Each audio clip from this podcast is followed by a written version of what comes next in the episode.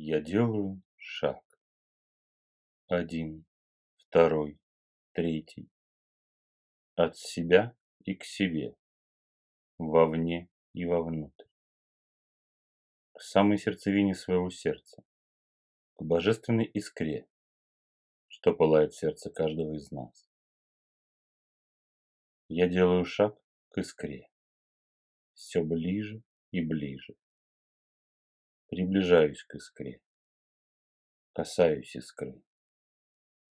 Сливаюсь с искрой. Я сам становлюсь божественной искрой силы рода породителя. Лепестком стажара, что ярко пылает в моем сердце. Вспышка. И я оказываюсь в ельнике. Ельник. Какой-то неживой, даже как будто потусторонний. Неподвижный холодный воздух, пропитанный запахом веков. Я огляделся. И мой взгляд тут же уперся в тропинку, которая, завивая петли вокруг стволов ели, убегала куда-то вдаль.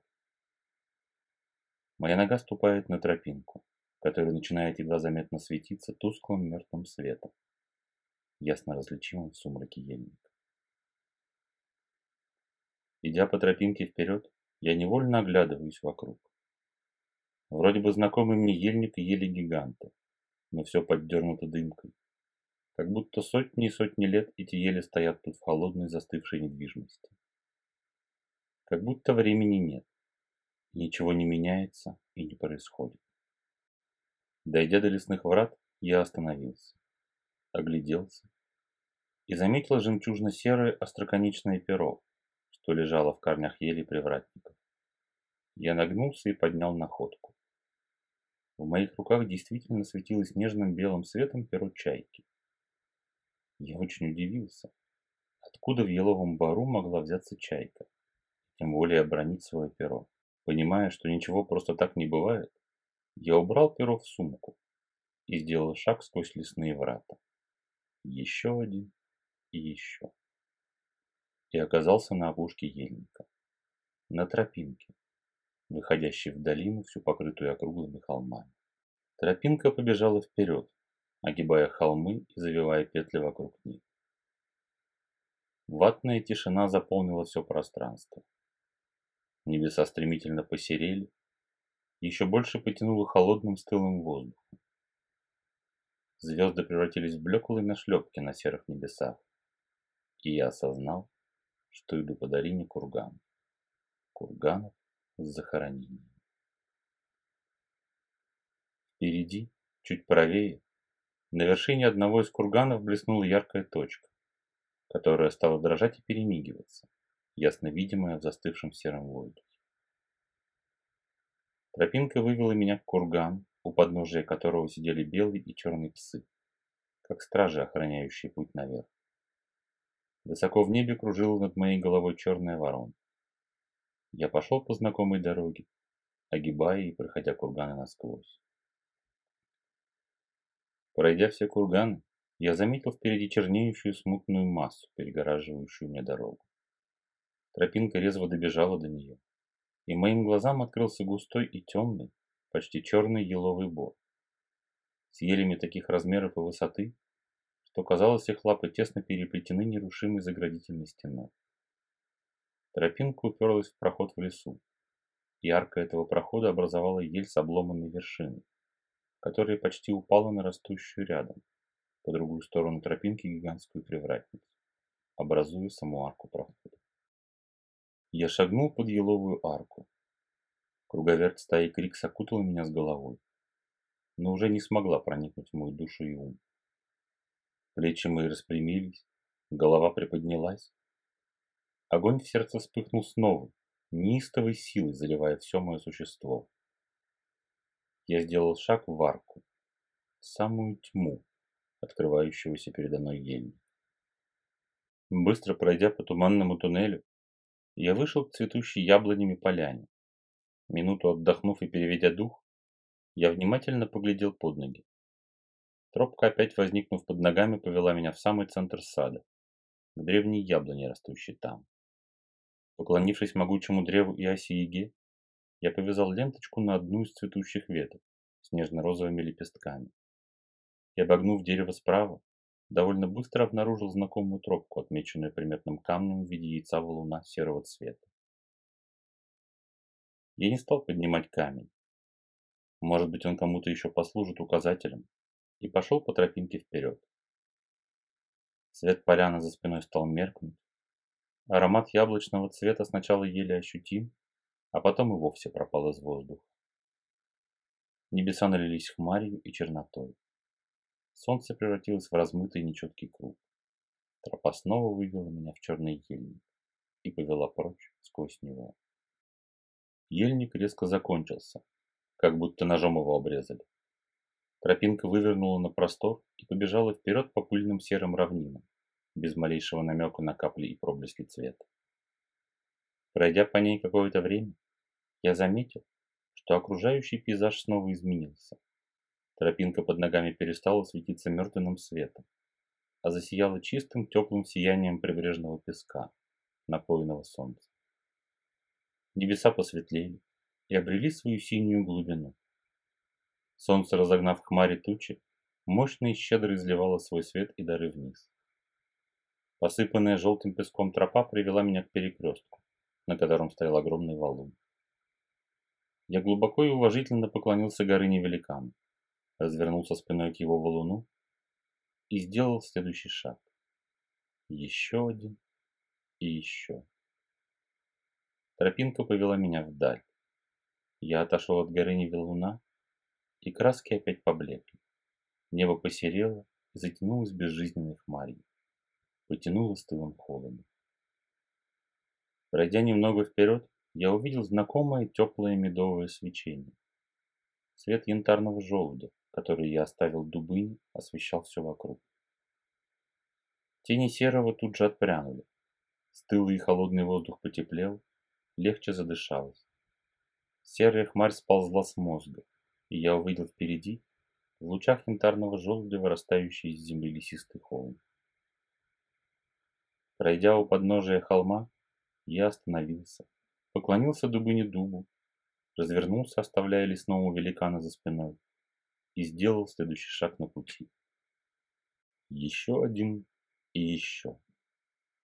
По уже давно знакомой тропинке, что вела меня вперед и все больше и больше расширяясь, превращалась в путь. Путь к себе. В воздухе отчетливо потянуло сыростью.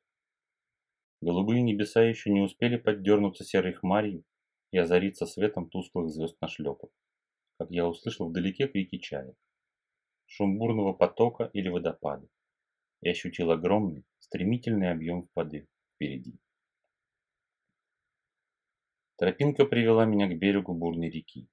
Я стоял, оглядывая окрестности, и заметил, что слева тонкая нить реки стекает по порогам бурными водопадами, а передо мной уже широко разливается в довольно быстром течении, буруны и волны которого пенятся на стрелке острова, что виднеется на середине реки. По дощатому мостику причала я дохожу до челна, который оказался привязан к причалу.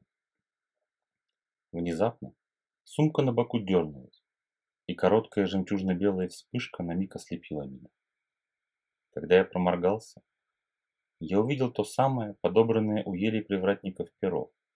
Перо чайки, которое зависло передо мной в воздухе. Перо кружилось и парило передо мной, явно привлекая мое внимание. Потом оно плавно перелетело на челн и стало кружиться над кормой, как будто что-то хотело показать мне. Я ступил в лодку и увидел лежащий резной то ли шерсть, то ли посох, Видимо, именно им управляется челом, отталкиваясь от дна. Я взял в руки посох, перо тут же вспорхнуло с кормы и перелетело на нос. И еще дальше, за нос, зависнув над водой прямо перед челном. Меня явно побуждали переплыть реку. А поскольку других целей, кроме острова, посередине видно не было, я решил направить челн к нему. Оттолкнувшись от берега посохом, и несколькими точными толчками направил лодку поперек течения к острову, внимательно следя за курсом и подправляя его, чтобы лодку не сносило быстрым бегом в воду. Остров быстро приближался и оказался скалистым выступом посреди реки, на котором обильно гнездились чайки. Подплыв к выступу, я с удивлением узнал шаман камень, так хорошо знакомый мне по Байкалу. Забравшись на первую ступеньку, я обвязал веревку челна вокруг причального выступа, положил посох на дно, выпрямился и шагнул до большой уступ камня. Я развернулся лицом к течению и водопадам. Вода пенилась и бурлила на каменной стрелке впереди меня. Казалось, что могучий корабль смело режет водную гладь своим мощным носом. Любое препятствие возможно преодолеть. Это седьмой шаг на пути. Усвойте, что всегда существует как минимум два способа преодоления препятствия – силой или любовью. Раскатился над речной гладью глубокий, чуть хрипловатый мужской голос. Я всмотрелся вперед, в водную гладь и водопады. Из мириадов брызг, из бегущих струй, из радуги капель воды над водопадами проступил лик зрелого мужчины, чьи усы и борода составляли те самые струи потока, падающие с уступа на уступ и дальше растекающиеся широким течением. Я низко поклонился, представился и спросил. «Как твое имя, хозяин реки и водопада?» «Я не хозяин реки и водопада. Я речной великан. Мое имя Усыня. Я представляю собой одно из последних препятствий на пути в Навь для ищущего силы, ищущего и найдущего на свою голову. Река времени течет вперед, как заповедано по родителям и установлено число Богом. В яве в прошлое не вернуться, ничего не исправить и не поправить. Оглядываясь назад, вы часто сожалеете, что сделали не так. Можно было бы лучше или по-другому. Всегда есть как минимум два возможных пути преодоления любого препятствия. Преодоление любовью и преодоление силой. То есть вы можете его обогнуть или растворить, а можете долго и упорно разбивать себе об него лоб. Оба способа не плохи, не хороши. Главное – понимать, какое и когда надо применить, а может быть надо совместить их оба. Тут чуть обогнуть, тут надавить силой. Глядь, и вы уже смогли преодолеть препятствие.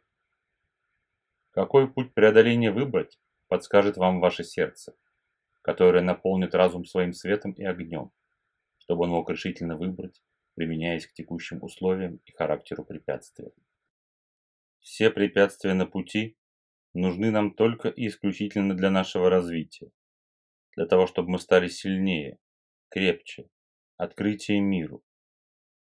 Больше доверяли сами себе и чутко вслушивались в глаз рода, тихим шепотом льющийся из наших сердец. Голос усы не замолчал. Жемчужно-серое перо, которое яростно кружило надо мной, вдруг полетело к сумке и стало кружить вокруг нее. Я вспомнила гостинцы для брата, что передал мне Дубынь. Достав из сумки золотой желудь, я протянул его на раскрытой ладони у сыне и проговорил. «Брат твой, лесной великан шлет тебе привет и подарок». Усыни усмехнулся в свои водяные усы Струйка воды поднялась из реки, слезнула желудь у меня с рук и в мгновение ока домчала его до усыни. «Знатно, знатно!» – послышалось мне. Усыня пронзительно взглянул на меня и вдруг кинул золотой желудь в реку. «Смотри, перед тобой не просто река, а текучий поток времени. От самого его истока до самого конца. Все, что было, есть и будет, содержится в этом потоке. Ты движешься вместе с ним. Поэтому для тебя есть только миг вечного сейчас. Чтобы увидеть прошлое или будущее, тебе нужно выйти из потока сейчас и устремиться против течения в прошлое. Или наоборот, разогнаться так, чтобы обогнать течение текущего мига и проскользнуть в будущее, увидев его и осмыслив. Все это возможно, когда ты научишься совибрировать с теми струями потока, которых ты захочешь коснуться. Видишь, как желудь в воде пустил корни, вытянулся росток и набухли почки. Его снесло впереди тебя по течению потока времени. Там уже все произошло, и ты, смотря в будущее, видишь грядущие плоды и результаты. Для желудя это текущий миг, для тебя же грядущее. Повинуясь воле Усыни, желудь вылетел из воды внизу по течению и перелетел снова к нему в руку. Что будет, если кинуть желудь гораздо выше по течению, чем ты стоишь сейчас? Спросил Усыни. Он попадет в прошлое. Да.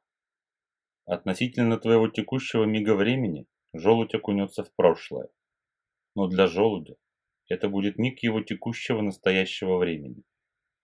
Об этом говорил Числобоква что нет вечности в вашем понимании бесконечной безбрежности жизни. Есть только вечность сейчас. У каждого она своя. На всем временном отрезке течения реки времени. Для каждого из вас есть только сейчас и вечность. Вечность прошлого и вечность будущего, которые вместе с текущим мигом составляют измерение человека, которым он живет. Усыня замолчал. Внезапно перо чайки подлетело прямо к моим глазам. Легко-легко провело по ним опушкой, и я почувствовал, как меня плавно относят в чело.